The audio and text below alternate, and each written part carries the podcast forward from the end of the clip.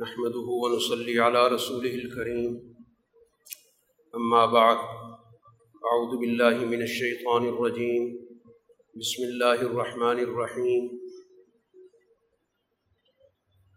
لا أقسم بهذا البلد وأنت حل بهذا البلد ووالد وما بلد لقد خلقنا الإنسان في كبد. صدق الله العظيم.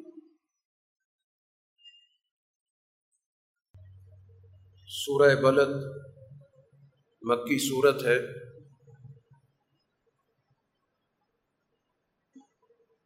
اس کا سب سے پہلا اور بنیادی مضمون اس کا تعلق جد و جہد کی اہمیت سے لوگوں کو آگاہ کرنا ہے۔ انسانی معاشرے میں اعلیٰ مقاصد کے لیے جد و جہد کرنا، کوشش کرنا اور اپنی صلاحیتوں کو بھرپور طریقے سے استعمال کرنا، یہ انسان کی ترقی کے لیے ایک اساسی حیثیت رکھتا ہے۔ چنانچہ اس کے یہاں پر کچھ مظاہر ذکر کیے گئے۔ کہ یہ مظاہر اس بات کی دلیل ہیں، ثبوت ہیں کہ اس انسان کی ترقی اور اس کا عروج وہ اس کی محنت سے جڑا ہوا سب سے پہلے مکہ مکرمہ کا ذکر۔ اس شہر کی قسم۔ یہ شہر بذات خود انسانی جد و جہد کا نمونہ ہے۔ کہ کس طرح کے حالات میں ابراہیم علیہ السلاۃ والسلام نے اور اسماعیل علیہ السلام نے، حضرت حاجرہ نے ایک جد و جہد شروع کی اور اس جگہ پر جہاں پر زندگی کے کوئی آثار نہیں تھے، وہاں پر انہوں نے اپنی کاوش سے، اپنی محنت سے، اپنی قربانی سے ایک شہر بسا دیے تو مکہ مکرمہ بذات خود اس انسانی جد و جہد کی علامت۔ پھر اس کے بعد رسول اللہ صلی اللہ علیہ وسلم کی یہاں پر جو زندگی گزری ہے، وہ بھی جد و جہد کی علامت۔ بیست سے پہلے آپ اس سوسائٹی میں ایک بھرپور سماجی جد و جہد کرتے رہے۔ عدل و انصاف کے قیام کے لیے جہاں پر بھی آپ کو موقع ملا، آپ نے اپنا کردار ادا کیا۔ سوسائٹی کے مظلوموں کو متحد کیا۔ حلف الفضول کے نام سے آپ نے اس معاہدے میں شرکت کی، جس کا ایک نکاتی ایجنڈا تھا۔ کہ ہم نے ہر ظالم کے خلاف مظلوم کا ساتھ دینا ہے۔ چاہے وہ ظالم مکہ کا ہے اور مظلوم باہر کا ہے۔ ہم نے یہاں پر کسی بھی طور پر قبیلے کو، نسل کو بنیاد بنا کر کسی کی طرف داری نہیں کرنی ہم نے صرف اس اصول پر دیکھنا ہے کہ مظلوم کس طرف ہم نے اس کا ساتھ دینا ہے۔ اور ظالم کے مقابلے پر ہم نے اس کو اپنے پاؤں پر کھڑا کرنا اور پھر بیست کے بعد تو آپ کی پوری زندگی شب و روز اس سوسائٹی کے ظالم اشرافیہ کے خلاف آپ کے وہ تمام اوقات صرف اس پورے نظام کو آپ نے چیلنج کیا۔ اس کی مذہبی حیثیت کو، اس کی سیاسی حیثیت کو، اس کی سماجی حیثیت کو۔ اور ان کے سامنے توحید کا پیغام اس طور پر رکھا کہ انسانی ذہنوں کو آزاد کرائے۔ غلامی کے خلاف لوگوں میں شعور پیدا کیا اور پھر اس جد وجہد کے نتیجے میں مشکلات کا سامنا بھی کیا۔ دباؤ بھی دیکھا۔ اپنے ساتھیوں پر آپ نے ظلم ہوتا بھی دیکھا۔ خود آپ کی ذات پر کیچڑ اچھالا گیا۔ آپ کی زندگی کو وہاں پر مشکل سے مشکل ترین بنائے گا تو یہ ساری جد وجہد بھی بذات خود اس بات کی گواہ ہے کہ معاشروں کے اندر ترقی کے لیے، آگے بڑھنے کے لیے، عزت کے اصول کے لیے، اپنے پاؤں پر کھڑے ہونے کے لیے جد وجہد کے علاوہ کوئی راستہ نہیں۔ تیسری چیز جو قرآن حکیم نے اسی کی دلیل کے طور پر بات کی ہے کہ اس دنیا کے اندر جو بھی انسان آ رہا ہے اس کی ایک جننے والی ہے اور ایک خود وہ جو پیدا ہو رہا ہے، یہ بھی بذات خود اس بات کی علامت ہے کہ ایک انسان اس دنیا کے اندر ایک بڑے مشکل مرحلے سے گزر کر آتا ہے۔ اس کی والدہ اس کو کئی مہینے اپنے پیٹ میں رکھتی، جد وجہد کرتی، مشکل دور سے گزرتی۔ اور اس طرح گویا ایک انسان دنیا میں جب منظر عام پہ آتا ہے تو اس کے پیچھے بھی ایک کاوش ایک جد وجہد ایک مشکل دور ہوتا۔ اسی طرح قرآن حکیم نے ان تمام چیزوں کو بیان کر کے اس حقیقت کو واضح کیا کہ لقت خلق نل انسان فی قبر۔ انسان کی ترقی اس کی آرام پرستی میں نہیں، کسی بھی طور پر کاہلی میں نہیں، ہاتھ پہ ہاتھ دھرے رہنے میں نہیں، محض خوش گمانی میں نہیں۔ محض اچھے خیالات پالنے میں نہیں آرزوؤں میں نہیں، تمناؤں میں نہیں بلکہ اس کو ایک عملی جد و جہد کرنی ہوگی تو پھر جا کر وہ اپنی زندگی کے بہتر دن دیکھ سکتا ہے۔ اسی کے ساتھ قرآن حکیم نے جس ایک اور نظریے کی طرف توجہ دلائی کہ اس دنیا میں انسان کو اللہ تعالیٰ نے صلاحیتیں دیں، مشاہدے کے لیے اس کو آنکھیں دی ہیں کسی سے بھی معلومات کے حصول کے لیے اس کو زبان دی گفتگو کرتا ہے، گفتگو سنتا ہے۔ ان صلاحیتوں کا بنیادی طور پر مقصد اس کے سامنے ترقی کے راستوں کی تلاش۔ اس لیے اس کو دو بڑی بنیادی کامیابیوں کی گھاٹیاں دکھائی گئی ایک کا تعلق سوسائٹی کے نظام سے کہ سوسائٹی میں لوگوں کو غلامی سے نجات دلا سوسائٹی میں لوگوں کی معاشی ضروریات کی تکمیل کا نظام قائم ہو۔ کمزور لوگوں کے حقوق کا تحفظ تو سب سے پہلے قرآن حکیم نے جس اہم گھاٹی کا ذکر کیا ہے، گھاٹی ایسی جس پر انسان کا بظاہر سفر کرنا اس کی طرف جانا، اس پر چڑھنا ایک مشکل عمل۔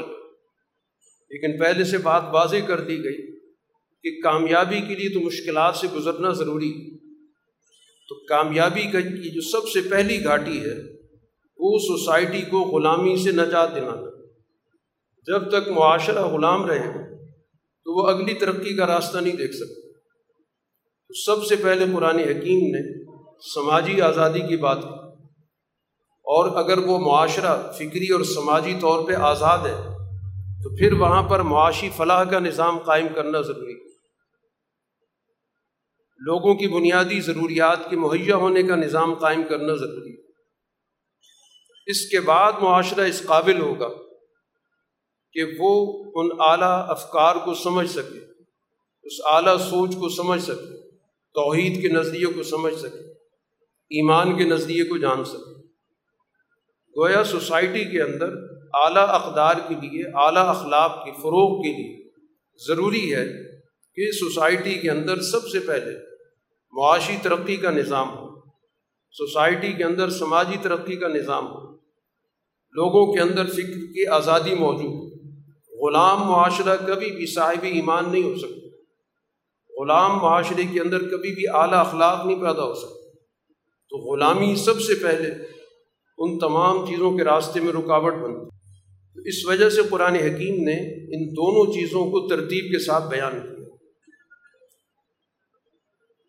سورہ شمس اس کے اندر مختلف چیزوں کا ذکر کر کے جو اصل چیز واضح کی گئی، جو اس کا بنیادی مضمون ہے، اس کا تعلق ہے فلحمہ فجورہ و تقواہ اس انسان کے اندر دونوں طرح کی صلاحیتیں موجود ہیں۔ یہ انسان اصل میں مرکب ہے، مجموعہ ہے، دو طرح کی قوتوں کا۔ ایک اس کے اندر حیوانی قوت، جو اس دنیا کے اندر اس کا وہ اظہار کرتا ہے، جس کی بنیاد پر یہ ایک جاندار سمجھا جاتا ہے۔ اور اس کے اندر ایک اور قوت جو اس کو انسان بناتی ہے۔ جس کی بنیاد پر وہ اعلیٰ درجے کی سوچ پیدا کرتا ہے، جس کے نتیجے میں اس کے اندر اعلیٰ اخلاق پیدا ہوتے جس کے نتیجے میں اس کا اپنے رب سے تعلق پیدا ہوتا ان دو صلاحیتوں کا یہ مجموعہ ہے۔ اب اس نے اپنی حیوانی صلاحیت پر اس عقلی اور روحانی صلاحیت کو غالب کرنا تو پھر ایسی صورت کے اندر اس کو کامیابی حاصل ہو اسی کو قرآن نے کہا، قد افلاح من زکاہا کہ جس نے اپنے نفس کا تزکیہ کیا، اس کو سنوارا، اپنے نفس کو ذمہ دار بنایا، کہ وہ چیزوں کو سمجھے ذمہ داری قبول کرے۔ اچھے برے کا اس کے اندر امتیاز پیدا ہو۔ وہ اپنی حیوانی صلاحیت کو اعلیٰ مقاصد کے لیے کام میں لائے۔ تو وہ کامیاب ہوگا۔ اور اگر اس نے اپنی صلاحیت کو آلودہ کر دی وہ حیوانی صلاحیت بجائے اس کے کام آنے کے، وہ اس کے ہاتھ سے نکل گئی بفر گئی، اس کے نتیجے میں اس پر ظلم حاوی ہوگا، خود غرضی پیدا ہوگی، اور اس کی جو انسانی صفت ہے وہ مغلوب ہو جائے گی۔ تو یہ ناکامی کا راستہ ہے۔ چنانچہ نمونے کے طور پر قوم سمود کا ذکر کیا کہ قوم سمود نے بھی اس دنیا کے اندر اپنے مفادات کو چھوڑنے سے انکار کر دیا۔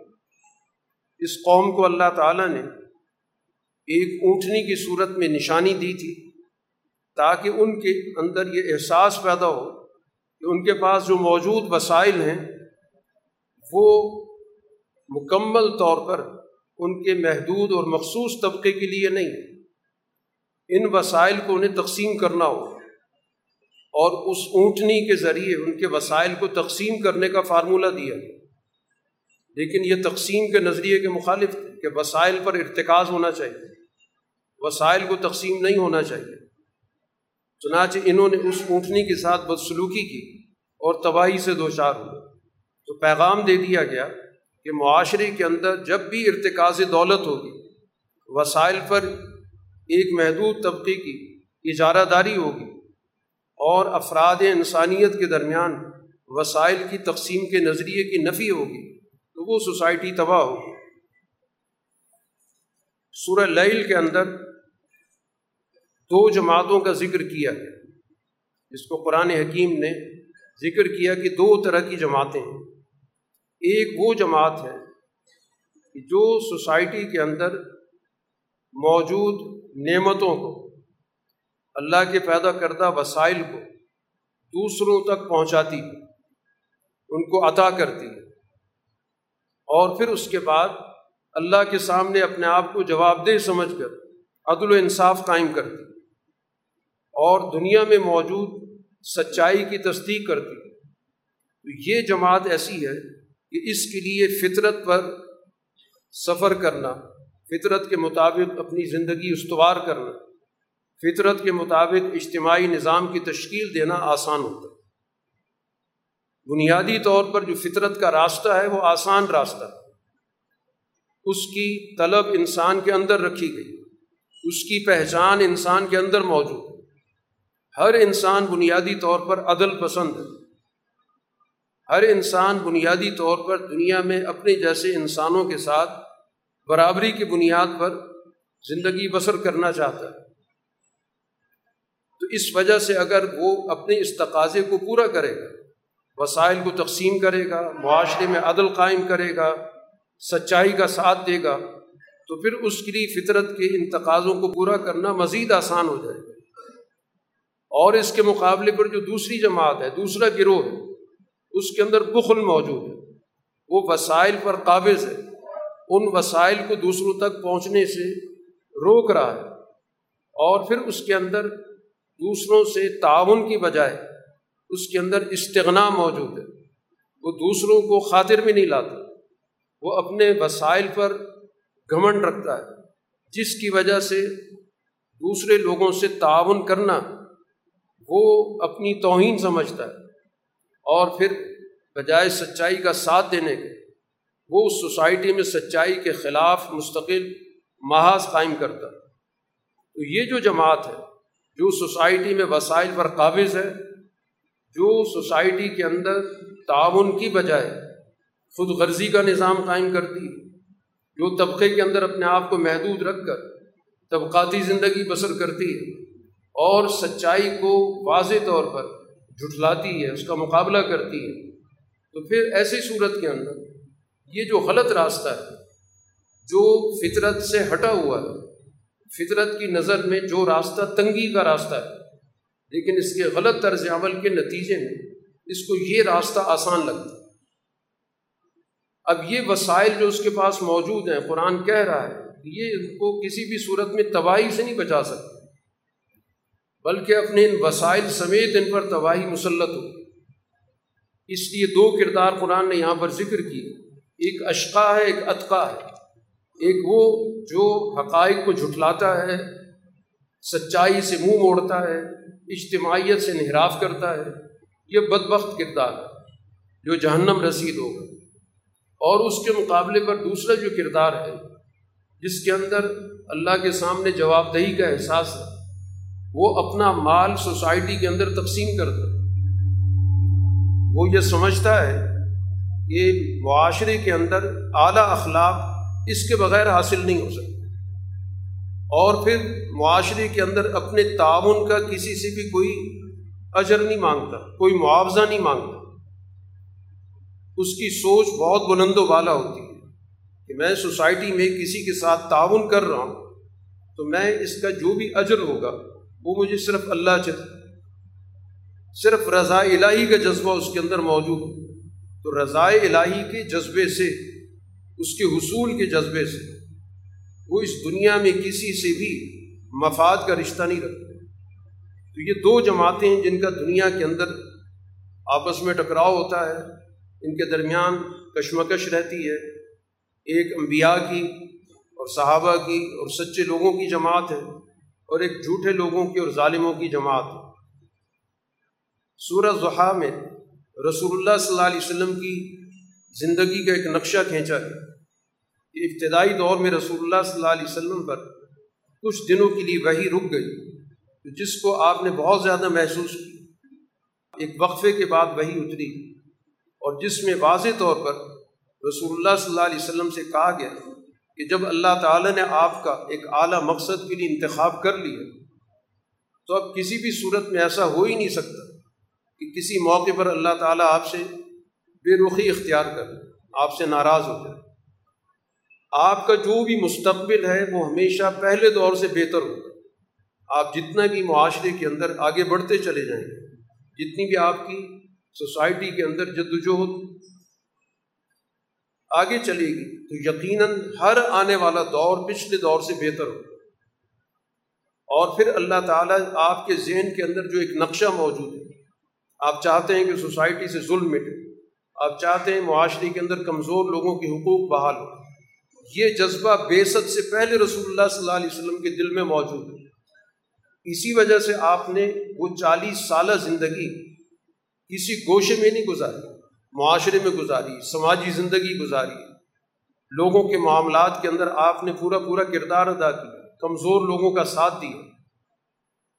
یہ آپ کے دل کے اندر ایک جذبہ تھا کہ سوسائٹی سے ظلم کو مٹایا جائے۔ اللہ تعالیٰ نے بیست کے ذریعے رسالت پر باقاعدہ آپ کا اعلان کر کے اب یہ آپ کی زندگی کا مشن بنا دیا۔ اب آپ کے شب و روز اسی مقصد کے لیے صرف ہو گئے۔ ابتدائی دور میں یقیناً یتیمی کے حالت میں آپ کی زندگی کا آغاز ہوا، لیکن اللہ تعالیٰ نے آپ کو اسی خاندان میں سے ایسے افراد عطا کیے کہ جنہوں نے آپ کے ساتھ پورا تعاون کیا، آپ کی پوری دیکھ بھال کی۔ اور پھر آگے بڑھنے کے لیے آپ جس راستے کی تلاش میں تھے، ایک حیرانی کی کیفیت تھی کہ کس طرح آگے بڑھا جائے۔ تو اللہ نے وہی کے ذریعے وہ راستہ بھی آپ کو دکھا دیا۔ اور پھر اس کے بعد آپ کے دل کو حد درجہ غنی بنا دیا۔ کسی بھی طور پر سرمایہ کی محبت آپ کے قریب نہیں آ سکتی۔ دنیا کی بڑی سی بڑی لالچ آپ کا راستہ نہیں روک سکتی۔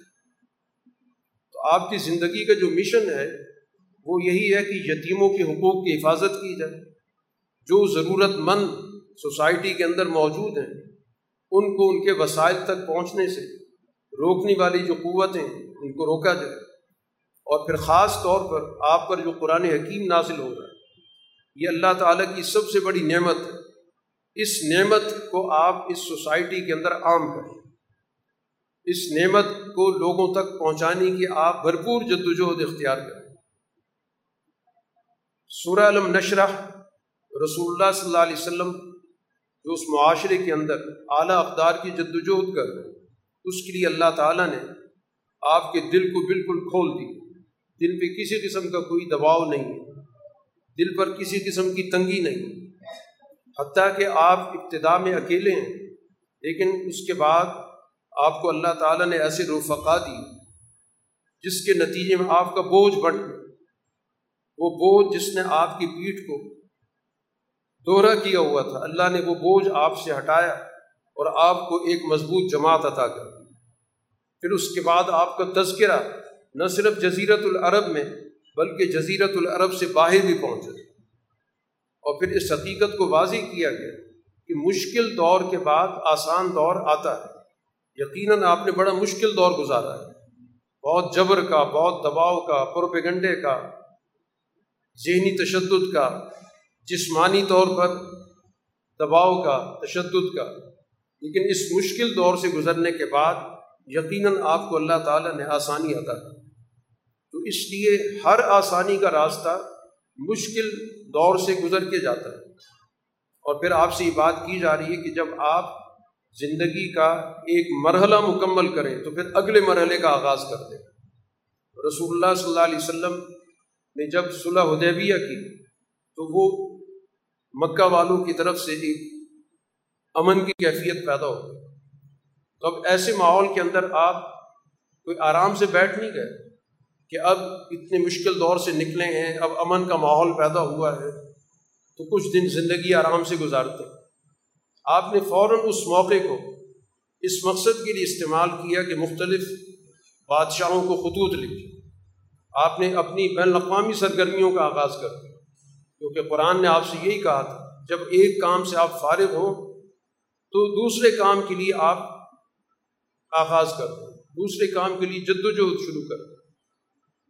اور آخری بات یہ کہ اپنے رب کی طرف آپ کا رجوع بڑھتا چلا ہے۔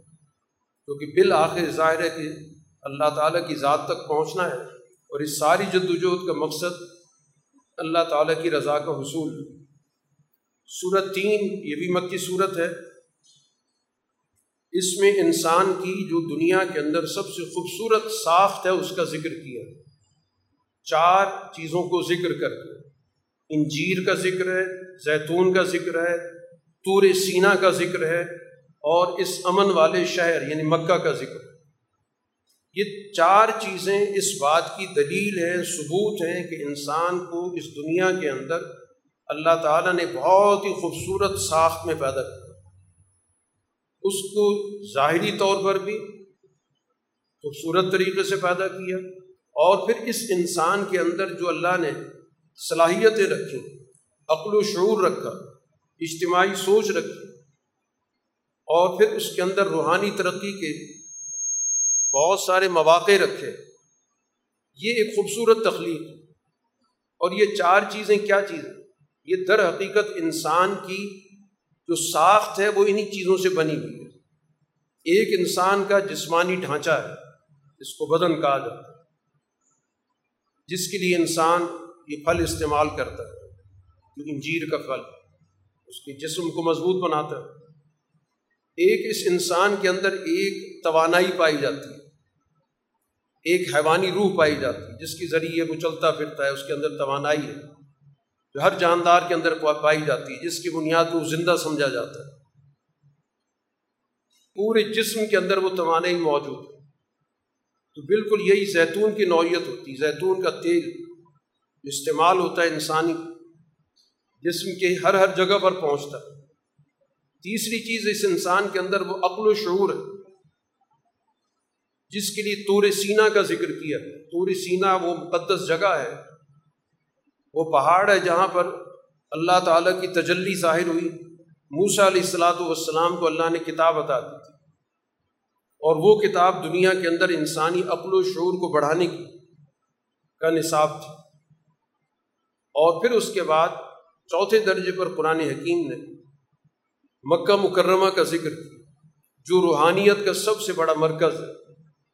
جو انسان کے اندر وہ اعلیٰ درجے کی صلاحیت وہ روح جس کے ذریعے وہ اللہ سے اپنا تعلق جوڑتا ہے۔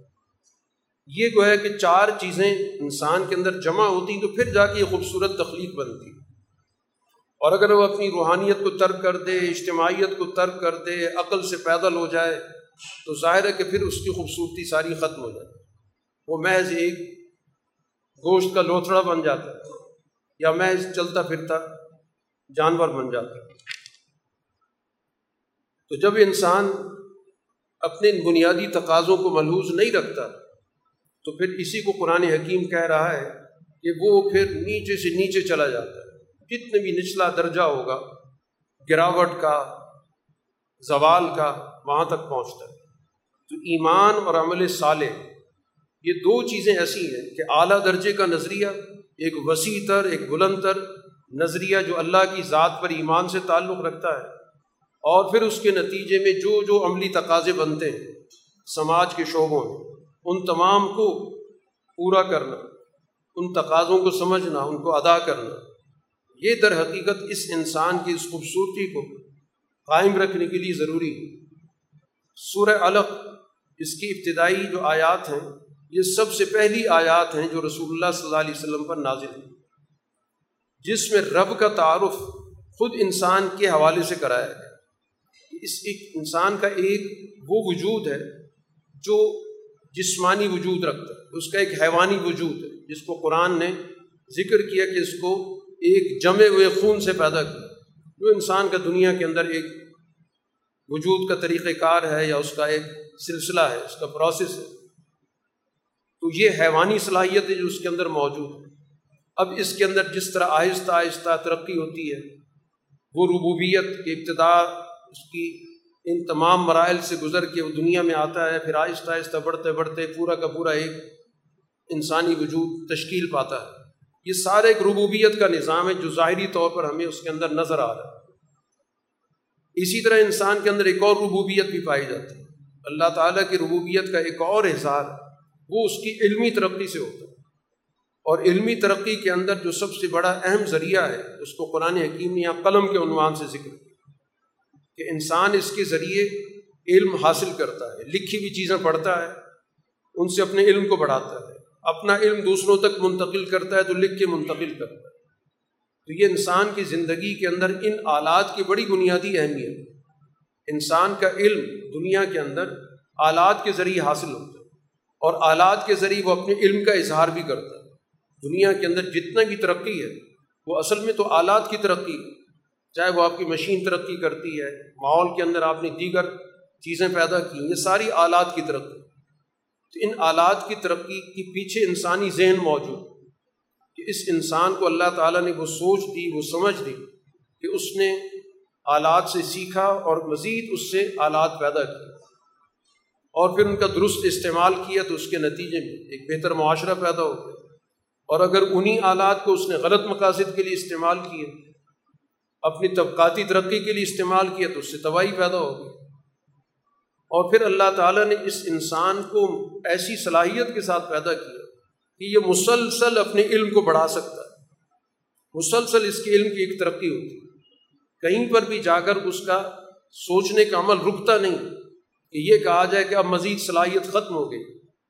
یہ مسلسل اس کی معلومات بڑھتی رہتی اور اسی بنیاد پر نبی جب آتا ہے تو وہ دنیا کی معلومات سے اس کو مزید آگے لے کر جاتا ہے اور اللہ سے تعلق جوڑتا ہے۔ تو جب انسان اپنی اصل حقیقت سے واقف رہے گا کہ میری یہ حقیقت ہے اور میں دنیا کے اندر جو کچھ بھی حاصل کر رہا ہوں وہ دوسروں کے تعاون سے کر رہا ہوں، کوئی بھی انسان انفرادی طور پہ ترقی نہیں کر سکتا۔ اکیلے پن کے اندر کبھی بھی وہ آگے نہیں بڑھ سکتا۔ ہر انسان کی ترقی جو بھی ہے، جس سطح کی بھی ہے، جس شعبے کی بھی ہے، اس میں بہت سارے لوگوں کا کردار موجود ہے۔ وہ اپنے جیسے انسانوں سے سیکھتا ہے، ان کے ماحول سے سیکھتا ہے، ان کی صحبت سے سیکھتا ہے، ان کے خیالات سے سیکھتا ہے، ان کے عمل سے سیکھتا ہے۔ اس لیے انسان کی زندگی بنیادی طور پر اجتماعی ہے۔ اور اس اجتماعیت سے جب انسان انحراف کرتا ہے، تو اسی کو قرآن حکیم نے تغیانی سے تعبیر کی انسان سرکش بن جاتا ہے۔ اس بنیاد پہ یہ سمجھتا ہے کہ میں تو سب لوگوں سے مستغنی ہوں۔ مجھے کسی کی کوئی ضرورت نہیں۔ لوگ میرے ضرورت مند ہیں، میرے محتاج ہیں، میں کسی کا محتاج نہیں۔ یہ ہے وہ چیز جس سے سوسائٹی کے اندر خرابی پیدا ہوتی ہے۔ اسی سے طبقاتی ذہن پیدا ہوتا ہے، سرکشی پیدا ہوتی ہے فرونیت پیدا ہوتی ہے۔ حالانکہ اس کو اپنے رب کے پاس لوٹ کے جانا ہے، وہاں پر پیش بھی ہونا یہ کردار مقابلہ کرتا ہے اس سالے کردار کا اس کو روکتا ہے، اس اللہ کے بندے کو جو اللہ سے اپنا تعلق قائم کرتا ہے، نماز ادا کرتا ہے۔ حالانکہ وہ اللہ کا بندہ سچائی پر قائم ہے، ہدایت پر قائم ہے، اور پھر سوسائٹی کے اندر وہ تقوی کا لوگوں کو حکم دے رہا ہے، وہ اچھائی کی ترغیب دے رہا ہے، وہ عدل کے قیام کے لیے لوگوں کو آمادہ کر رہا ہے۔ تو یہ جو سرکش کردار ہے، اس کے راستے میں رکاوٹ بن اس کو قرآن حکیم تنبی کر رہا ہے۔ کہ اگر یہ اپنے اس طرز عمل سے باز نہ آیا، تو پھر ایک وقت ایسا آ رہا ہے کہ اس کو اس کی جھوٹی اور خطا کار پیشانی سے پکڑ کے گھسیٹا جائے۔ گا تو قرآن حکیم نے یہاں پر عمومی انداز سے بات کی۔ لیکن اس دور کے اندر اس کا جو سب سے بڑا مظہر نمائندہ تھا، وہ ابو جہل تھا۔ کہ ابو جہل رسول اللہ صلی اللہ علیہ وسلم کی عبادت میں بھی رکاوٹ بنتا تھا۔ صرف اس وجہ سے کہ آپ سوسائٹی کے اندر عدل کی بات کر رہے سوسائٹی کو آپ اللہ کا شعور دے رہے سوسائٹی کو آپ ذہنی غلامی سے، فکری غلامی سے نکالنے کی تعلیم دے رہے صرف اس وجہ سے وہ آپ کا دشمن تو قرآن نے تنبیہ کی ہے کہ اگر وہ باز نہیں آئے گا تو پھر ایک وقت آئے گا کہ اس کو پیشانی سے پکڑ کے گھسیٹا جائے گا۔ اور بدر کے اندر ایسا ہی ہوگا کہ اس کو پیشانی سے پکڑ کے گھسیٹ کر گڑھے کے اندر ڈالا گیا۔ تو قرآن نے ابتدا میں ہی گویا کہ تنبیہ کر دی تھی۔ اس ابو جہل کو اپنے لشکر پہ بڑا زوم ہے کہ میری بڑی طاقت ہے، قبیلہ ہے، سارا قریش میرے ساتھ کھڑا ہے۔ تو قرآن یہاں پہ اس کو چیلنج کر رہا ہے کہ ٹھیک ہے، وہ اپنی ساری جماعت لے آئے، اپنا لشکر لے آئے۔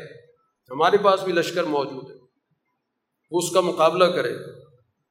چنانچہ انہیں دونوں لشکروں کا بدر میں مقابلہ ہوا۔ اور ابو جہل ہمیشہ کے لیے صفحہ تاریخ سے مٹ گئے۔ صورت القدر مکی صورت ہے۔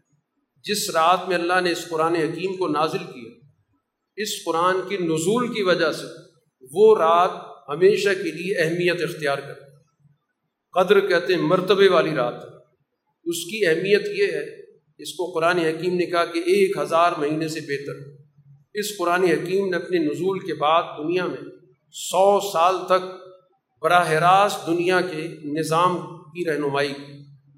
دنیا کے اندر اس کا ایک عالمگیر نظام قائم ہے اور ہمیشہ جو فیصلے والی رات ہوتی ہے، وہ عمل درآمد کے کئی سالوں پر بھاری ہوتی ہے۔ کیونکہ فیصلے والی رات سے رخ متعین ہو گیا اس کے ذریعے پتہ چل گیا کہ اگلا منصوبہ کیا ہے۔ فیصلہ کن رات کی ہمیشہ اسی حقیقت ہوتی ہے۔ جیسے قوموں کی تاریخ کے اندر ایک فیصلہ کن دن ہوتا ہے، جس روز وہ فیصلہ کر لیتے ہیں کہ ہمیں اپنی غلامی سے نجات حاصل کرنی ہمیں آزادی حاصل کرنی اس آزادی کے حصول کے بعد تو ایک طویل عرصہ لگتا ہے ان کو اپنے پاؤں پر کھڑے ہونے میں۔ لیکن وہ ایک دن جس روز ان نے فیصلہ کیا تھا کہ ہم نے آزاد ہونا ہے، وہ ہمیشہ ان کی تاریخ میں تمام سالوں پر بھاری رہتا ہے، اس کی ہمیشہ اہمیت رہتی ہے۔ کہ اس نے ہے کہ پوری قوم کا ایک رخ متعین کر دیا۔ ان کے لیے نجات کا ایک راستہ اس نے دکھا دیا۔ تو اس لیے جس رات میں قرآن حکیم نازل ہوا، تو اس نے گویا کہ کئی سو سالوں کا دنیا کے سامنے ایک لاہ عمل دے دی اس لیے اب اس کے ہر سال گویا کہ ایک قسم کی یہ یاد منائی جاتی ہے للت القدر۔ اصل میں تو اس رات کی یاد ہے جس رات قرآن حکیم نازل ہوا اور اس کے قرآن حکیم نے اہمیت بتائی۔ کہ ملائکہ اور روح الامین اس روز نازل ہوتے ہیں سلامتی کا پیغام لے کے کیونکہ قرآن بھی سلامتی کا پیغام لے کر ہی دنیا کے اندر آئے قرآن کی وجہ سے سوسائٹی کے اندر امن قائم ہوا، لوگوں کی زندگیاں محفوظ ہوئیں، لوگوں کی عزتیں محفوظ ہوئیں۔ اور خاص طور پر جو پسے ہوئے طبقے تھے، ان کو زندگی کا، سکھ کا سانس لینے کا موقع ملا۔ تو اس لحاظ سے للت القدر در حقیقت معاشرے کے اندر امن اور سلامتی کا پیغام لے کر آتی۔ سورہ بجینہ، مدنی صورت ہے، اس میں اس بات کو واضح کیا گیا کہ رسول اللہ صلی اللہ علیہ وسلم کی آمد اس لیے ضروری ہو گئی کہ اس سے پچھلی جو مذہبی گروہیتیں تھیں، جو اپنے آپ کو اہل کتاب کہلاتے تھے، وہ سب کے سب گویا اصل مشن سے ہٹ چکے۔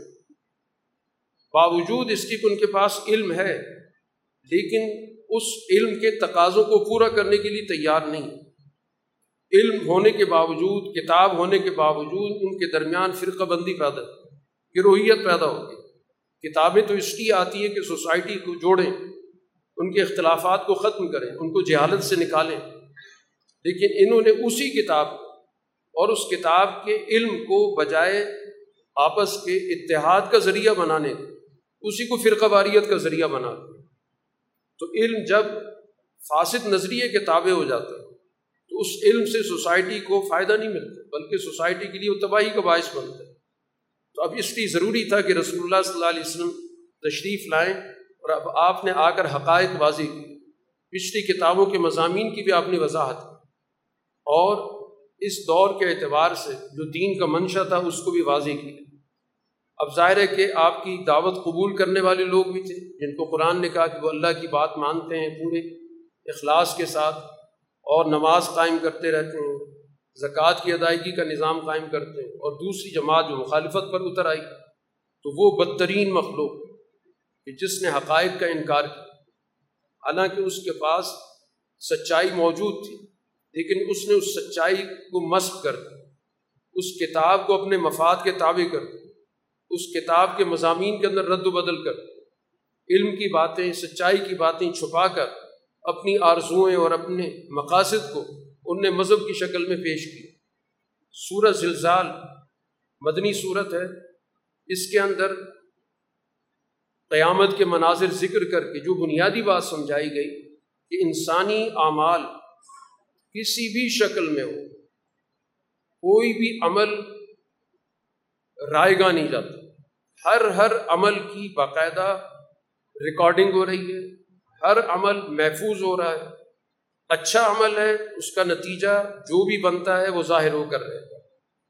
برا عمل ہے، جتنا بھی ہے، اس کا نتیجہ ظاہر ہوگا تو اعمال کے حوالے سے اس تصور کو واضح کر دیا گیا کہ اس کی کوئی بھی نوعیت ہو، کوئی بھی شکل ہو، کتنی ہی اس کا سائز ہو، کتنا ہی معمولی ہو عمل ریکارڈ میں آنے سے نہیں رہ سکتا۔ ایک ایک چیز ریکارڈ ہو اور اچھے برے نتائج ظاہر اس کے مطابق دنیا میں بھی ظاہر ہوتے اور دنیا کے بعد کے جہان میں تو بڑی تفصیل کے ساتھ تمام چیزوں کو، ایک ایک چیز کو پرکھا جائے گا، ایک ایک چیز کو دیکھا جائے گا۔ اور ہر عمل کا جو پس منظر ہے، اس کے مطابق ان اعمال پر حساب و کتاب ہوگا۔ سورہ عادیات۔ اس کے اندر اس بات کو واضح کیا گیا کہ معاشرے کے اندر کچھ گروہ ایسے ہوتے ہیں کہ جو اپنی طاقت کا استعمال کرتے ہیں۔ اور مقصد ان کا یہ ہوتا ہے کہ ہم زیادہ سے زیادہ معاشرے کے وسائل پر قبضہ کریں، لوٹ مار کریں۔ اور اس مقصد کے لیے ان کے پاس جو سب سے تیز ترین ذریعہ ہوتا ہے اس کو استعمال کرتے اس دور کے اندر اس مقصد کے لیے گھوڑے ہوا کرتے تھے۔ گھوڑوں کے ذریعے مختلف بستیوں پہ حملے کیے جاتے تھے۔ غارت گری کی جاتی تھی۔ خوف بھی پیدا کیا جاتا تھا۔ اور مختلف انسانی آبادیوں کے اندر داخل ہو کر ان کے وسائل کو لوٹا جاتا تھا۔ یہ در حقیقت اس بات کی علامت تھی کہ ایسے انسان اس دنیا کے اندر اپنے پاس موجود ذرائع پر اتفاق کرنے کے لیے تیار نہیں حد درج نا شکرے وہ زیادہ سے زیادہ وسائل پہ قبضہ کرنا چاہتے ہیں۔ اور ان کا یہ طرز عمل اس بات کا گواہ ہے کہ وہ اپنے ان ذرائع کو استعمال کرتے ہیں۔ بے تحاشا طریقے سے، بے محاورہ طریقے سے وسائل کی لوٹ مار کرتے ہیں۔ کیا ان انسانوں کو، اس کردار کو، اس بات کا احساس نہیں کہ وہ اگر اس دنیا سے چلا بھی گیا تو ان کی قبریں دوبارہ کھلیں گی، ظاہر ہوں گی۔ اور پھر جو ان کے دلوں کے اندر عزائم تھے وہ بھی سامنے آ جائیں۔ گے اگر ان کے عزائم میں کوئی عملی چیز رہ بھی گئی تھی تو ان عزائم کی بھی بعض فرص ہو۔ کچھ چیزوں کو تو اپنے عمل میں لا چکے ہوں، لیکن ان کے بڑے بڑے منصوبے ہو سکتے۔ ان منصوبوں پر بھی ان کی بعض فرص ہو۔ اس کی تنبیہ کی جا رہی ہے کہ ان وسائل کا غلط استعمال کرنا کسی بھی طور پر کسی کو دنیا کے اندر بھی نجات نہیں دے سکتا اور آخرت میں بھی اس کی نجات نہیں ہوگی۔ سورہ قاریہ مکی صورت ہے، اس میں بھی قیامت کا منظر ذکر کر کے جس چیز پہ توجہ دلائی گئی ہے کہ اصل چیز اعمال کا وزن ہوتا ہے۔ اعمال کی کثرت کوئی معنی نہیں رکھتی۔ یہ دیکھا جاتا ہے کہ وہ عمل کب کیا گیا، کس پس منظر میں کیا گیا، اس کی انفرادی حیثیت تھی، اجتماعی تھی، اس کے ذریعے سوسائٹی کو کتنا فائدہ پہنچا، کتنا نقصان ہوا۔ اس طرح ہر عمل کو باقاعدہ جانچا جائے۔ اعمال کی کثرت بے معنی، اگر اس کے پیچھے کوئی اعلیٰ نظریہ موجود نہیں۔ اور اگر ایک سچا اور ایک وسیع تر اور ایک جامع نظریہ موجود ہے۔ تو پھر وہ عمل بظاہر چھوٹا ہی کیوں نہ ہو، لیکن وہ اپنے اندر ایک وزن رکھتا ہے۔ تو وزن اعمال اعمال کو باقاعدہ پرکھا جائے گا، دیکھا جائے گا، تولا جائے گا۔ کہ یہ عمل کس موقع پر ہوا، کن حالات میں ہوا۔ اب مکہ کے اندر جو عمل ہو رہا ہے تو ظاہر وہ بہت وزنی ہے۔ کہ ایسے مشکل حالات میں جنہوں نے جو بھی کام کیے، وہ اپنے اندر بہت زیادہ وقت رکھتا ہے۔ وہ نسبت اس دور کے جس میں نسبتاً حالات آسان ہیں امن موجود ہے، دباؤ موجود نہیں ہے، اتنی مشکلات نہیں ہیں، ایک ماحول بن چکا ہے۔ وہ ایک ہی عمل ہے، لیکن دونوں کی نوعیتوں میں فرق آ جاتا ہے۔ تو یہی چیز سمجھائی گئی کہ اپنے اعمال کی حقیقت کو سمجھو کہ اس وقت کا عمل کون کون سا ہے۔ اس کو اختیار کرنا ضروری ہے۔ بے وقت کا عمل کتنا ہی بڑا ہو، کتنا ہی کثیر ہو، اس کی کوئی حقیقت نہیں ہوتی۔ اس وقت کی نیکی کیا ہے، اس کو سمجھنا ضروری ہے۔ اس نیکی کو پروئے کار لانا، مشکل حالات میں اس پر عمل کرنا، دباؤ کا سامنا کر کے کرنا، چاہے بظاہر چھوٹا سا عمل ہے، لیکن وہ زیادہ وزنی ہے، زیادہ بھاری ہے۔ تو اس لیے اسلام کے نقطہ نظر سے اعمال کی کثرت کبھی بھی مطلوب نہیں رہی اصل چیز مطلوب ہے اس اعمال کی اصل حقیقت، اس کی نوعیت اور کس موقع پر وہ کام کیا جا رہا ہے۔ اس وقت اس کی کتنی ضرورت تھی؟ اس بنیاد پر اعمال کی فرق ہو۔ سورہ تقاصر، مکی صورت ہے۔ اس میں سرمایہ پرستی کی نظریے کی نفی کی گئی۔ تقاصر کہا جاتا ہے، بہت زیادہ حاصل کرنے کی حوث۔ اپنی ضرورت پوری ہے، لیکن اس کے باوجود حوث موجود ہے کہ مجھے زیادہ سے زیادہ وسائل چاہیے۔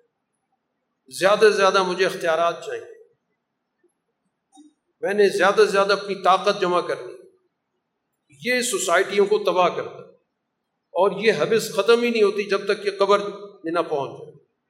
قبر میں پاؤں لٹک رہے ہوں گے، لیکن وہ حوث ان کو بیٹھنے نہیں دے۔ تو اس لیے سوسائٹی کی تباہی کا سب سے بڑی وجہ یہ تقاصر حوے سے زر حوے سے اقتدار وسائل کو زیادہ سے زیادہ جمع کرنا، اپنے اختیارات کی زیادہ سے زیادہ نمائش کرنا، زیادہ سے زیادہ طاقت کا حصول۔ تاکہ اس کے ذریعے لوگوں پر اپنی برتری جمائی جائے۔ اور جب حوث پیدا ہوتی ہے، تو پھر کسی شخص کے پاس کوئی بھی چیز موجود ہو، وہ اس کو حاصل کرنے کی پوری کوشش کرتا چاہے اس کے لیے ڈاکہ زنی کرنی پڑے، چوری کرنی پڑے، قتل کرنا پڑے، لوٹ مار کرنی پڑے تومت لگانی پڑے، فریب دینا پڑے، دھوکہ دہی، تمام بیماریوں کی یہ جڑ جس کو قرآن حکیم تقاصر کہتے ہیں، جس کو رسول اللہ صلی اللہ علیہ وسلم نے فرمایا کہ حب الدنیا رس کل خطیت ہے یہ جو حوث ہے، یہ در حقیقت تمام بیماریوں کی جڑ ہے۔ اس کو قرآن حکیم نے یہاں پر ذکر کیا اور توجہ دلائی ہے کہ اس کے نتائج ظاہر ہو کر رہے اس لیے اپنے اندر صحیح علم پیدا کرو۔ اگر تمہیں واقعتاً صحیح علم حاصل ہو جائے، شعور حاصل ہو جائے جس میں تمہارے سامنے حقائق واضح ہو جائے، تو پھر یقیناً تمہیں اس کی حقیقت بھی پتہ چل جائے۔ اور پھر اس بات کو بھی واضح کیا جا رہا ہے کہ انسانوں سے ہر چیز کا سوال ہو۔ خاص طور پر یہ قرآن جہاں نازل ہو رہا ہے اور جن پر نازل ہوا ہے، جن کے سامنے موجود ہے، ان کے سامنے یہ دنیا کی سب سے بڑی نعمت ہے، جس کے ذریعے وہ اپنی زندگیوں میں انقلاب لا سکتے اور اس نے دنیا کے اندر تبدیلی پیدا کی، یہ دنیا کے اندر انقلاب کا ذریعہ بنا، دنیا کے اندر ایک طویل عرصے تک قوموں کو اس نے انقلابات دیے، تو یہ نعمت ایمان لانے والوں کے پاس موجود ہے۔ اب انہوں نے اس نعمت کے مقابلے پر اگر حوے سے زر کا حوے سے اقتدار کے نظام کو ترجیح دی ہے، تو ان سے پھر پوری پوری طرح باس پرس ہوگی، پوچھا جائے گا کہ تم نے اس نعمت کی ناقدری کی اور اس کے مقابلے پر تم نے اپنے اقتدار کو، اپنی دولت کو اپنے سرمایہ کو ترجیح دی۔ سورہ العصر کے اندر چار بنیادی اصول بتائے گئے ہیں خسارے سے نکلنے کے۔ کوئی بھی معاشرہ جب زوال سے دو چار ہو جاتا ہے، تو اس سے نکلنے کا طریقہ کیا ہے؟ قرآن نے یہاں پر زمانے کو بطور گواہ کے پیش کی ان چیزوں کو جو زمانے کی تجربہ شدہ چیزیں جن کے پیچھے تاریخ کا مطالعہ کھڑا ہے، تاریخ کے حقائق کھڑے ہیں کہ اعلیٰ درجے کی سوچ، اعلیٰ درجے کا نصب العین جس پر تمہارا گہرا ایمان یہ وہ نظریہ ہے، یہ وہ نصب العین ہے جو تجربہ شدہ ہے، جس کے نتیجے میں سوسائٹیاں زوال سے نکلی تو تمہارا وہ اعلیٰ درجے کا ایمان ہو، اس اعلیٰ برتر ذات پر، اس کے پورے نظام فکر پر۔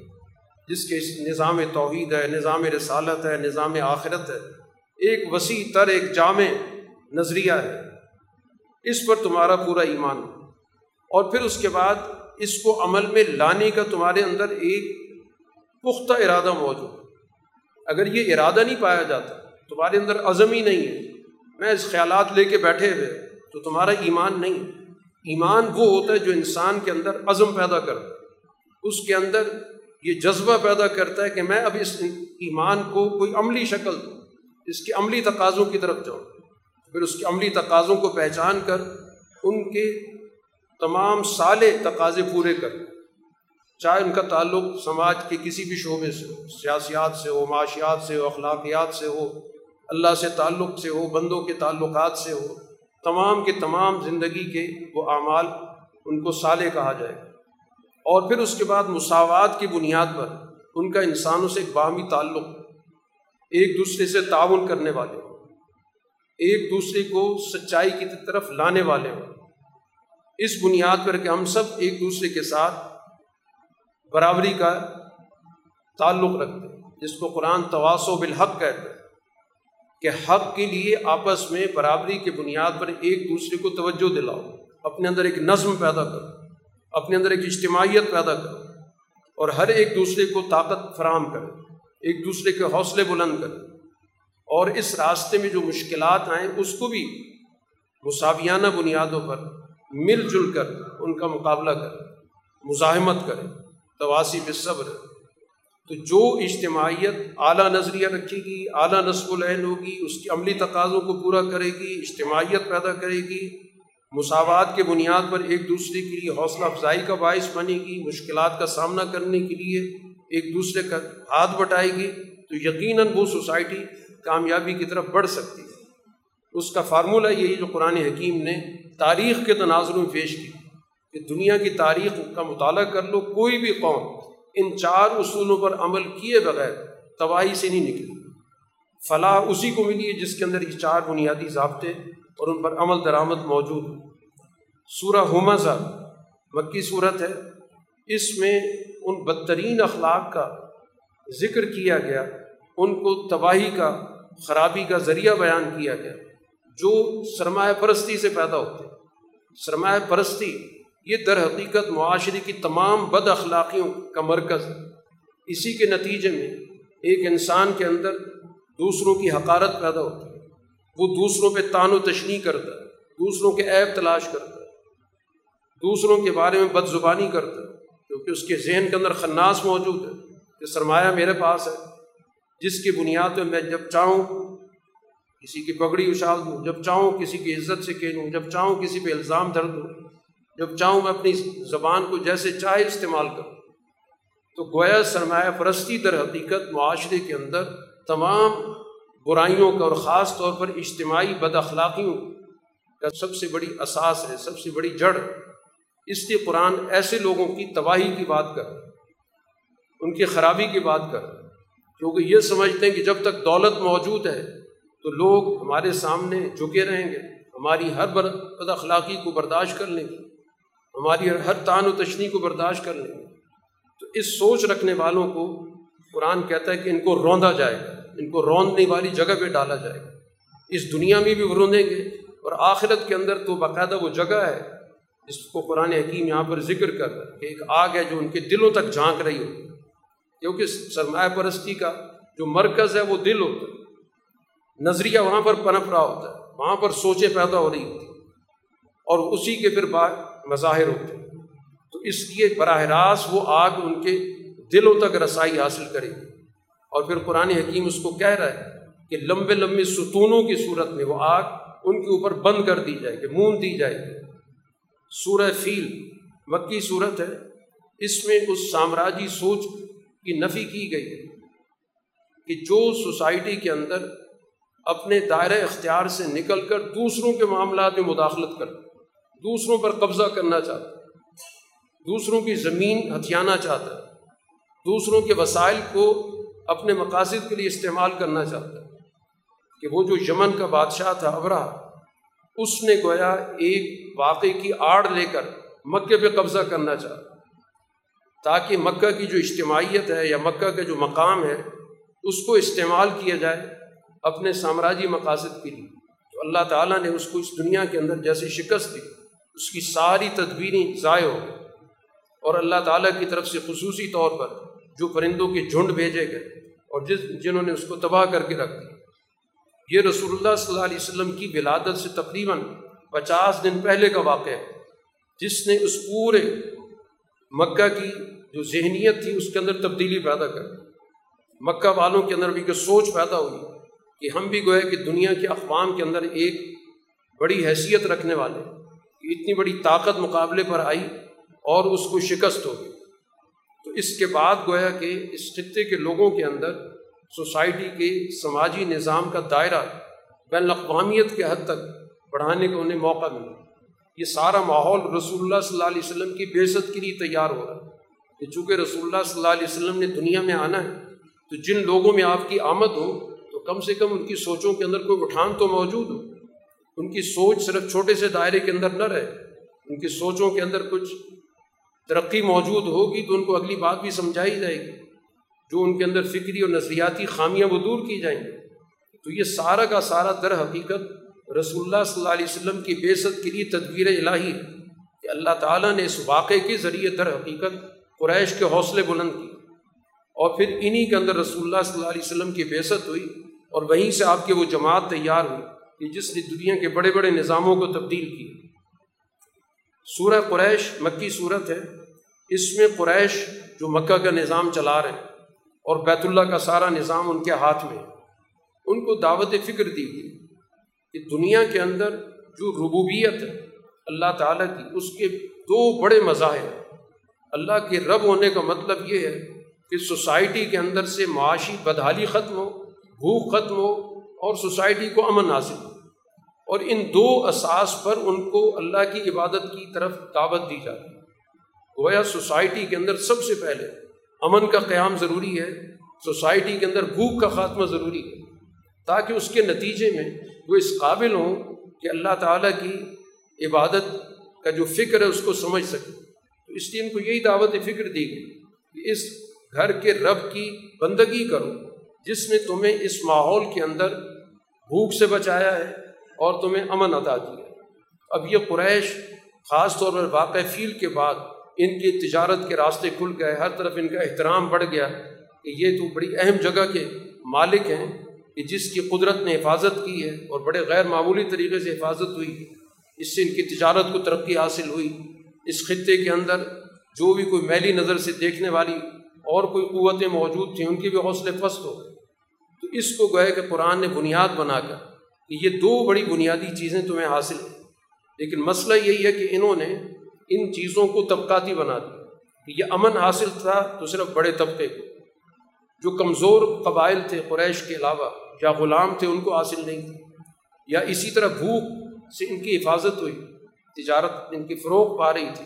لیکن اس کا بھی سارا فائدہ طبقاتی تھا۔ اس لیے ان کو دعوت دی گئی کہ اس رب کی بندگی کرو، جو اس بیت اللہ کا رب ہے۔ اور یہ بیت اللہ اللہ نے سب کے لیے بنایا۔ اس کے اندر کوئی چھوٹے بڑے کا امتیاز نہیں رکھا گیا۔ تو یہ بیت اللہ بذات خود غیر طبقاتی مرکز ہے، یہ کل انسانیت کا مرکز ہے۔ اس کے رب کی جب بندگی کرو گے تو ان انعامات کے اندر تم سوسائٹی کے تمام لوگوں کو شریک کرو۔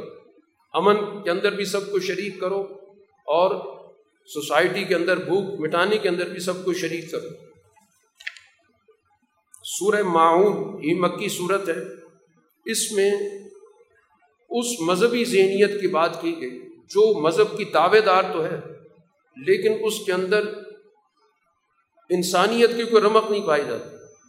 انسانیت سے کسی بھی طور پر اس کا کوئی ہمدردی کا تعلق نہیں۔ تو ایسے دعوے داروں کو بتا دیا گیا کہ در حقیقت وہ انصاف کے دن کے منکر بظاہر کہتے رہے کہ ہم انصاف کے دن پہ یقین رکھتے ہیں یا آخرت پہ ہم یقین رکھتے ہیں۔ جو آخرت پر یقین رکھے گا وہ سوسائٹی کے اندر کمزور لوگوں کو کبھی بھی دھکے نہیں دے گا۔ کبھی بھی سوسائٹی کے اندر ان کو حقوق سے محروم نہیں کرے گا۔ ان کے سماجی اور معاشی طرز عمل کو قرآن نے دلیل کے طور پر پیش کیا۔ یہ وہ کردار ہے جو یتیم کو دھکے دیتا ہے اور کمزور لوگوں کے حقوق کا خیال نہیں رکھتا۔ اس کے اندر اتنا بھی نہیں ہوتا کہ کسی کو توجہ ہی دلا دے۔ تو یہ جو سوچ رکھنے والا ہے، یہ در حقیقت مذہب کا انصاف کا عدل کا منکر اس کی ظاہری مذہبیت کی کوئی حقیقت نہیں۔ سچا مذہب وہ ہوتا ہے کہ جو سوسائٹی کے اندر کمزور لوگوں کی، ان کے حقوق کی حفاظت کرتا ہے۔ جو بے سہارا لوگ ہیں، ان کو سہارا دیتا ہے۔ ان کی معاشی ضروریات پوری کرتا ہے۔ تو جو مذہب ان تقاضوں کو پورا ہی نہیں کرتا اس کا مطلب یہ کوئی جھوٹا مذہب ہے۔ یا اگر مذہب سچا ہے تو اس کے ماننے والے جھوٹے ہیں۔ دو میں سے ایک بات ضرور ہے۔ دوسری بات قرآن نے اسلام کے نظام عبادات کے حوالے سے بتائی، جو سب سے اہم ترین رکن نماز کا۔ یہ نماز بھی اپنی ایک سماجی حیثیت رکھتی ہے۔ اس نماز کی ایک روحانی حیثیت، یہ ایک بڑی جامع عبادت ہے کہ ایک طرف انسان کا اپنے رب سے تعلق جوڑتی ہے اور دوسری طرف اس انسان کے اندر انسانوں کی ہمدردی پیدا کرتی ہے۔ تو اگر ایسے نمازی ہیں جو نماز کی روح سے قافل ہیں، ریا کار ہیں معمولی سے معمولی چیز بھی کسی کو دیتے ہوئے ان کے پیٹ میں درد پڑتا ہے، تو یہ نمازی نمازی کہلانے کے اقدار ہی نہیں، ان کے لیے تو تباہی ہے، بربادی ہے۔ صحیح نمازی وہ ہوگا جس کے اندر واقعتاً اللہ کے سامنے کھڑے ہونے کا تصور غالب ہے کہ میں اللہ کے سامنے جواب دے ہوں۔ وہ کبھی بھی دکھاوے کے لیے اپنے مذہب کو، اپنی نماز کو، اپنی عبادت کو نہیں پیش کرے گا۔ اور اس کے اندر اعلیٰ درجے کے اخلاق ہوں گے۔ وہ اپنی اشیاء دوسروں کو دیتے ہوئے خوشی محسوس کرے کہ اللہ کی دی ہوئی، اللہ کے بندوں کو دے رہا ہوں۔ یہاں اللہ کی عبادت کر رہے اور دل کے اندر اتنا بخل موجود ہے کہ ایک ایسی چیز جس کو انسان عام طور پر دیتے ہوئے کوئی اس پہ بوجھ نہیں پڑتا، کوئی بہت قیمتی چیز بھی نہیں۔ معاشرے کے اندر معاشرتی طور پر لوگ ایک دوسرے کو دینے کا رواج بھی رکھتے ہیں، ایک دوسرے کے کام آتے ہیں۔ لیکن اس کے اندر اتنا بڑا بخل موجود ہے، نمازی ہونے کے باوجود کہ وہ ایسی معمولی چیزیں بھی کسی کو دینے کے لیے تیار نہیں۔ تو قرآن نے بتا دیا کہ سچے نظریات ہوں، عقائد ہوں یا عبادات ہوں، ان کو پرکھنے کا پورا کا پورا ایک نظام ہے اور وہ سماج کے اندر اس کا کردار ہے۔ اس کا اگر سماج دشمن کردار ہے، تو یہ مذہب فاسد ہے۔ یہ عبادات جو ہے اس کے منہ پر دی ماری جائیں گے اور اس کے مقابلے پر اگر وہ واقعتاً دین کو مانتا ہے، دین پر سچائی کے ساتھ عمل پیرا، عبادات کے نظام کو صحیح طور پہ ادا کرتا ہے، تو اس کے اخلاق کے اندر بلندی ہوگی۔ انسانی اخلاق ہوں گے، تعاون کے اخلاق ہوں گے۔ کمزوروں کو اپنے برابر لانے کے اس کے اندر اخلاق موجود ہوں گے۔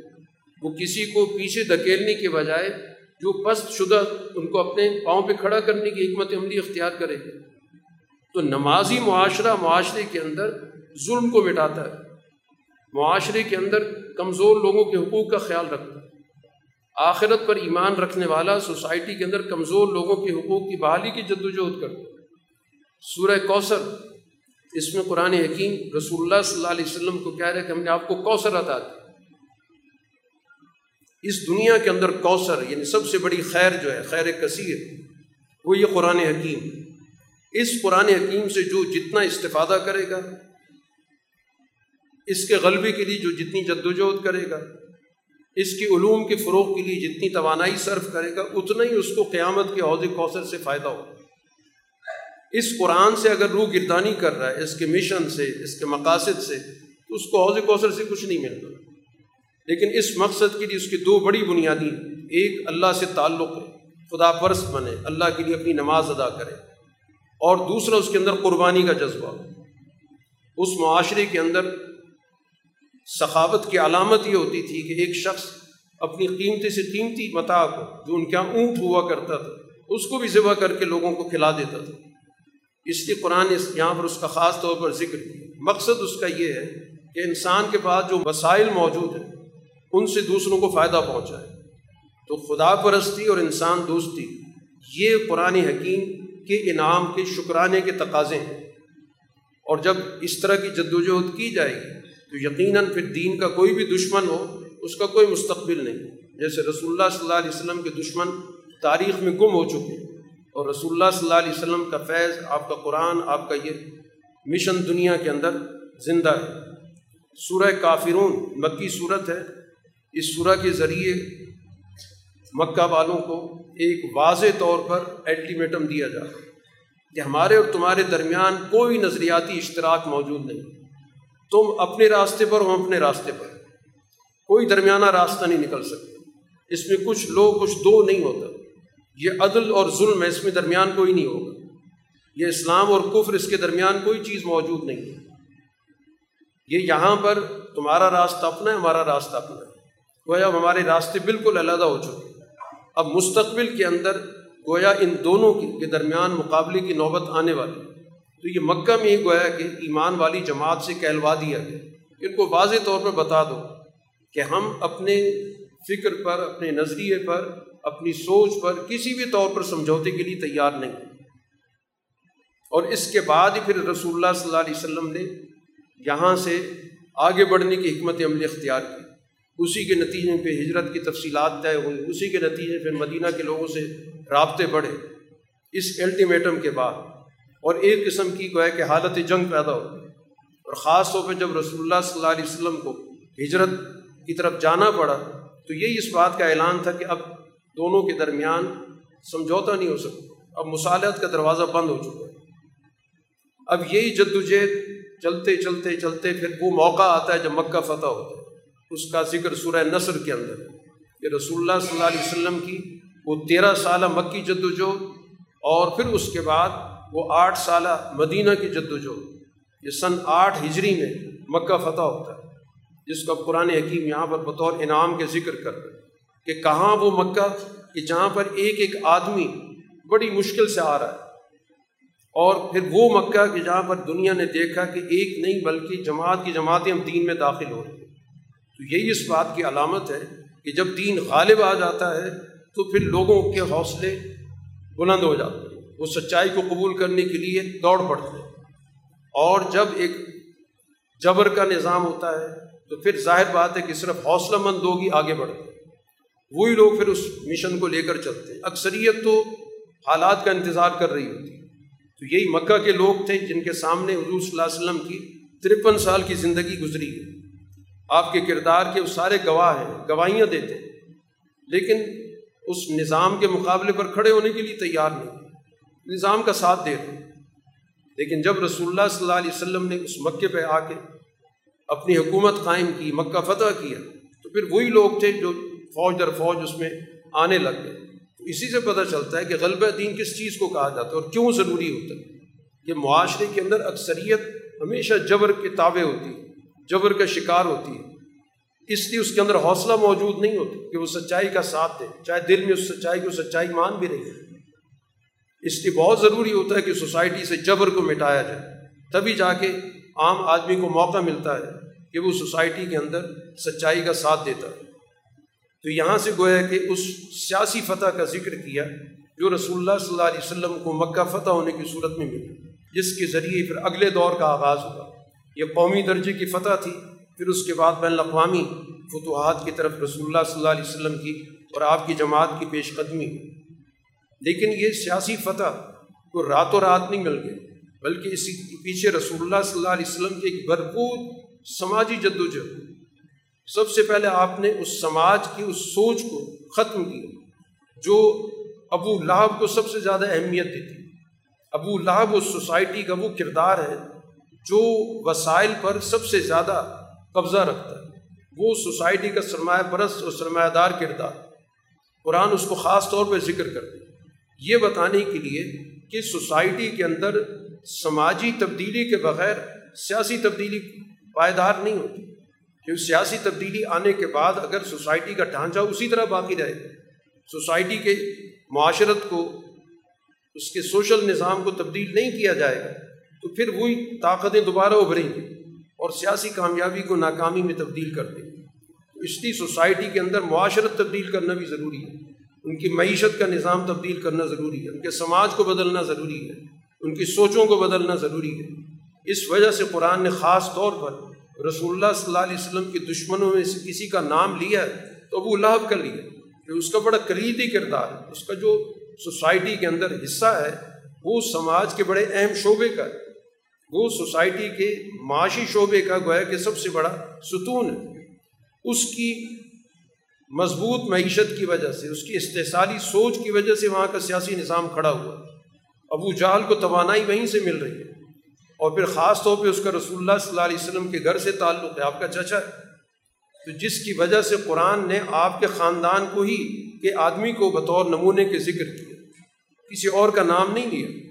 بتانے کے لیے کہ نبی کی جو جدوجہد کے راستے میں اس کے گھر کی اگر رکاوٹ ہوتی ہے، تو اس کو بھی کسی طور پہ خاطر میں نہیں لاتا۔ تو آپ کی جدوجہد اپنے خاندان کی بالادستی کی نہیں ہے، کسی بھی طور پہ اپنی نسل کی بالادستی کے لیے نہیں ہے، بلکہ آپ کے حقوق کے لیے جدوجہد چاہے اس حقوق کے راستے میں چچا رکاوٹ بن رہا ہے تو اس کے خلاف بھی قرآن حکیم نے آپ پر وہ آیت نازل کی اور آپ نے پوری دیانت داری اور امانت کے ساتھ اس پیغام کو منو ان لوگوں تک پہنچایا۔ یہ آپ کی سچائی کی سب سے بڑی علامت ورنہ اگر کوئی خاندان کی محبت کسی طور پر ہوتی اس طرح کی باتیں لوگوں تک نہیں پہنچائی جاتی۔ لیکن رسول اللہ صلی اللہ علیہ وسلم چونکہ سچائی کے امین ہیں، دنیا کے اندر سچائی کا نمونہ ہے تو اس وجہ سے گویا کہ آپ پر جو وہی نازل کی گئی، آپ نے اس کو لوگوں تک منتقل کر کے اس بات کو واضح کر دیا کہ اس راستے میں بڑی سے بڑی رکاوٹ انسان کے لیے یہی ہو سکتی ہے کہ اس کے خاندان کا آدمی رکاوٹ بنے، وہ اس کے مقابلے پر بھی آ، اس کی طاقت کو توڑے۔ تو پھر جا کر سوسائٹی کے اندر حقیقی تبدیلی پیدا ہوتی ہے۔ تو اس وجہ سے قرآن نے اس سماجی تبدیلی کا یا ایک سوشل تبدیلی کا خاص طور پر ذکر کیا۔ اس سے معاشرت بدلتی ہے، اس سے معیشت بدلتی ہے۔ سیاست تو ایک نظام کا نام ہوتا ہے۔ سسٹم کو بدلے بغیر صرف سیاسی نظام بدلنے سے کبھی نتائج نہیں نکلتے۔ تو اس لیے بہت ضروری ہے کہ سوسائٹی کے اندر جب بھی اعلیٰ اقدار کے قیام کی جد وجہد کی جائے، تو سوسائٹی کے سسٹم کو موضوع بنا کر اس کی خاتمے کی جد وجہد کی۔ تو پھر جا کر اس کے نتیجے میں اگلے مرحلے میں سیاسی تبدیلی پیدا ہوتی ہے۔ اور اگر سیاسی تبدیلی پیدا ہو جائے اور پھر وہ سوسائٹی کے اس نظام کو نہ بدلے، تو پھر بھی ظاہر اس کی تبدیلی چند دنوں کے اندر ختم ہو جائے گی۔ وہی عناصر اس سسٹم کے اندر آ جائیں گے۔ اس تبدیلی کو اپنے مقاصد کے لیے استعمال کریں گے۔ تو اس لیے قرآن ایک جامع تصور دے رہا ہے کہ سب سے پہلے اس نے سیاسی نظام کی تبدیلی کا پیغام دیا سورہ نصر کے اندر۔ سورہ اللہ کے اندر مکمل سماجی معاشی نظام کی تبدیلی کی بات کی اور پھر اگلی صورت کے اندر فکری نظام کی بات کی ہے، سورہ اخلاص کے اندر۔ کہ یہ سارا نظام فکر پہ کھڑا ہوتا ہے۔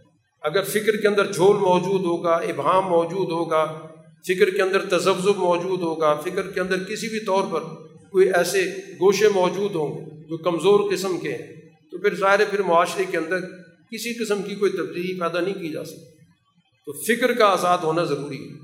اس لیے قرآن نے بڑی تفصیل کے ساتھ سورہ اخلاص کے اندر وہ جامع نظریہ توحید بیان کیا کہ اللہ تعالیٰ کا ایک ایسا واضح جامع تصور کہ جس میں کسی درجے میں کسی کی کوئی شراکت نہ ہو، کسی بھی درجے میں بالکل یکتا ہو۔ تمام اختیارات کے اندر، وسائل کی ملکیت کے اندر، تمام طاقتوں کے اندر، تمام محبتوں کے اندر وہ ذات ہے۔ کہ اس کے ساتھ ہم محبت میں بھی کسی کو شریک نہیں کریں گے۔ اور کسی بھی طور پر اس کے ساتھ وسائل میں بھی کسی کو شریک نہیں کریں گے۔ نہ کسی کو سفارشی کے طور پر اس نظام کے اندر کوئی تصور رکھیں گے کہ کوئی سفارشی اللہ تک ہماری بات پہنچا کر ہماری بات منوا دے گا بغیر کسی اصول اور ضابطے کے۔ یا اللہ تعالیٰ کے ساتھ کسی کی رشتہ داری کا کوئی تصور کسی کے یہاں پایا جاتا ہے۔ سب چیزوں کی نفی کرتی ہے کہ اس کے ہمسر بھی کوئی نہیں، اس کی اولاد بھی کوئی نہیں، نہ کسی سے کا کوئی رشتہ داری ہے۔ نہ یہاں پر دنیا کے اندر کوئی دو نظام چلانے والے ہیں کوئی خیر کو چلا رہا ہے، کوئی شر کو چلا رہا ہے۔ وہ ایک ہی ایک نظام ہے ہر لحاظ سے، ہر ہر چیز اسی کے کنٹرول میں۔ بغیر کسی تعاون کے، بغیر کسی ایسے تعلق کے جو کسی پہ دباؤ ڈال سکتی ہے، جس سے انسان متاثر ہوتا ہے۔ ان تمام تعلقات کی یہاں پر نفی کر کے کہ یہ جامع نظریہ توحید ہے۔ تو یہ فکر اس پر استوار کر تو پھر جا کر تمہاری حقیقی آزادی کی فکر پیدا ہوگی۔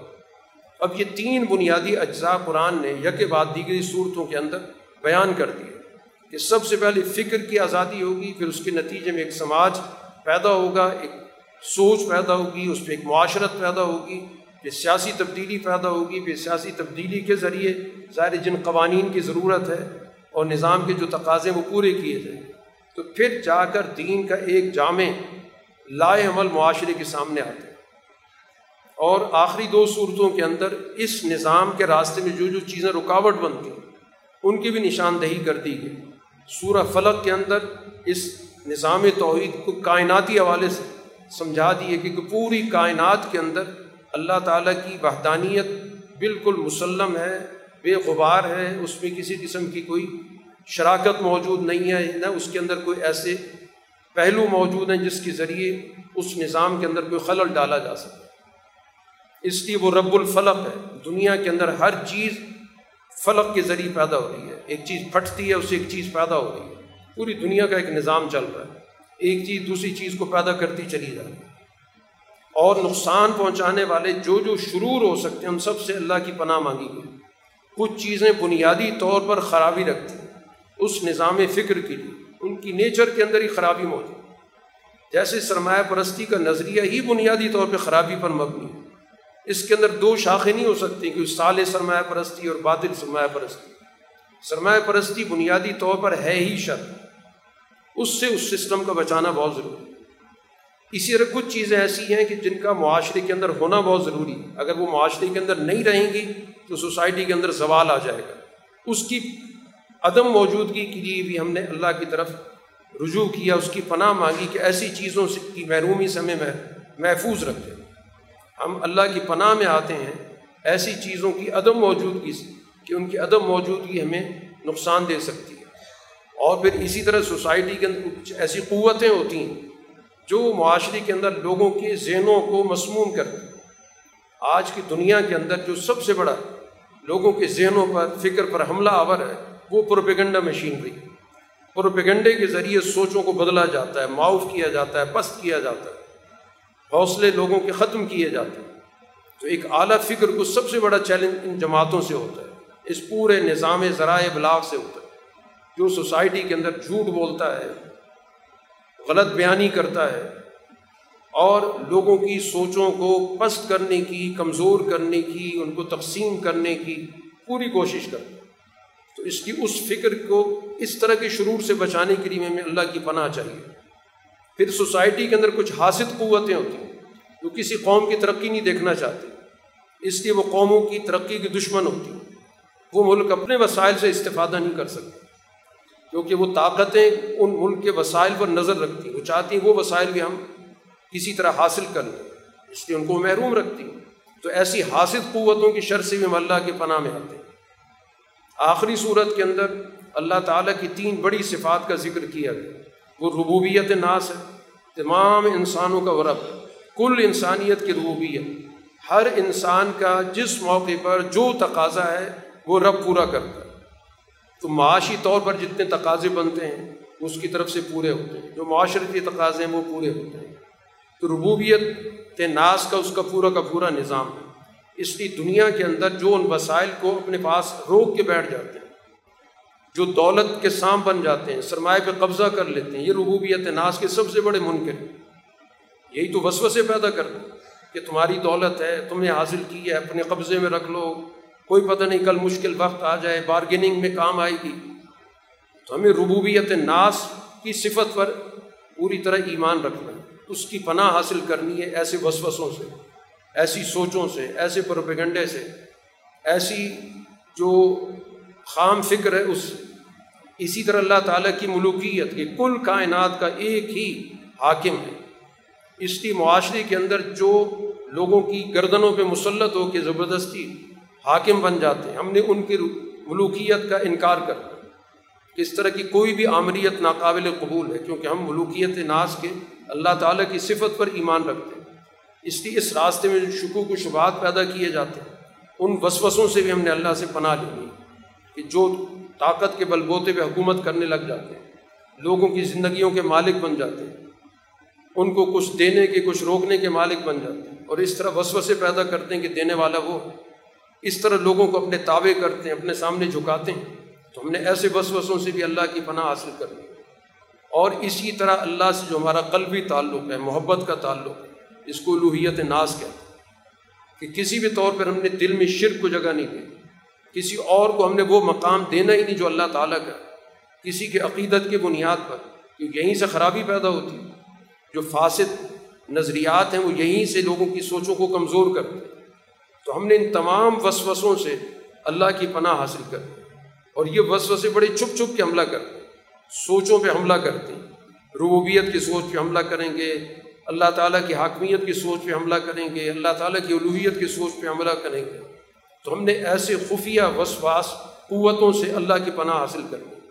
اور یہ طاقتیں خفیہ بھی ہوتی ہیں، ظاہری بھی ہوتی ہیں۔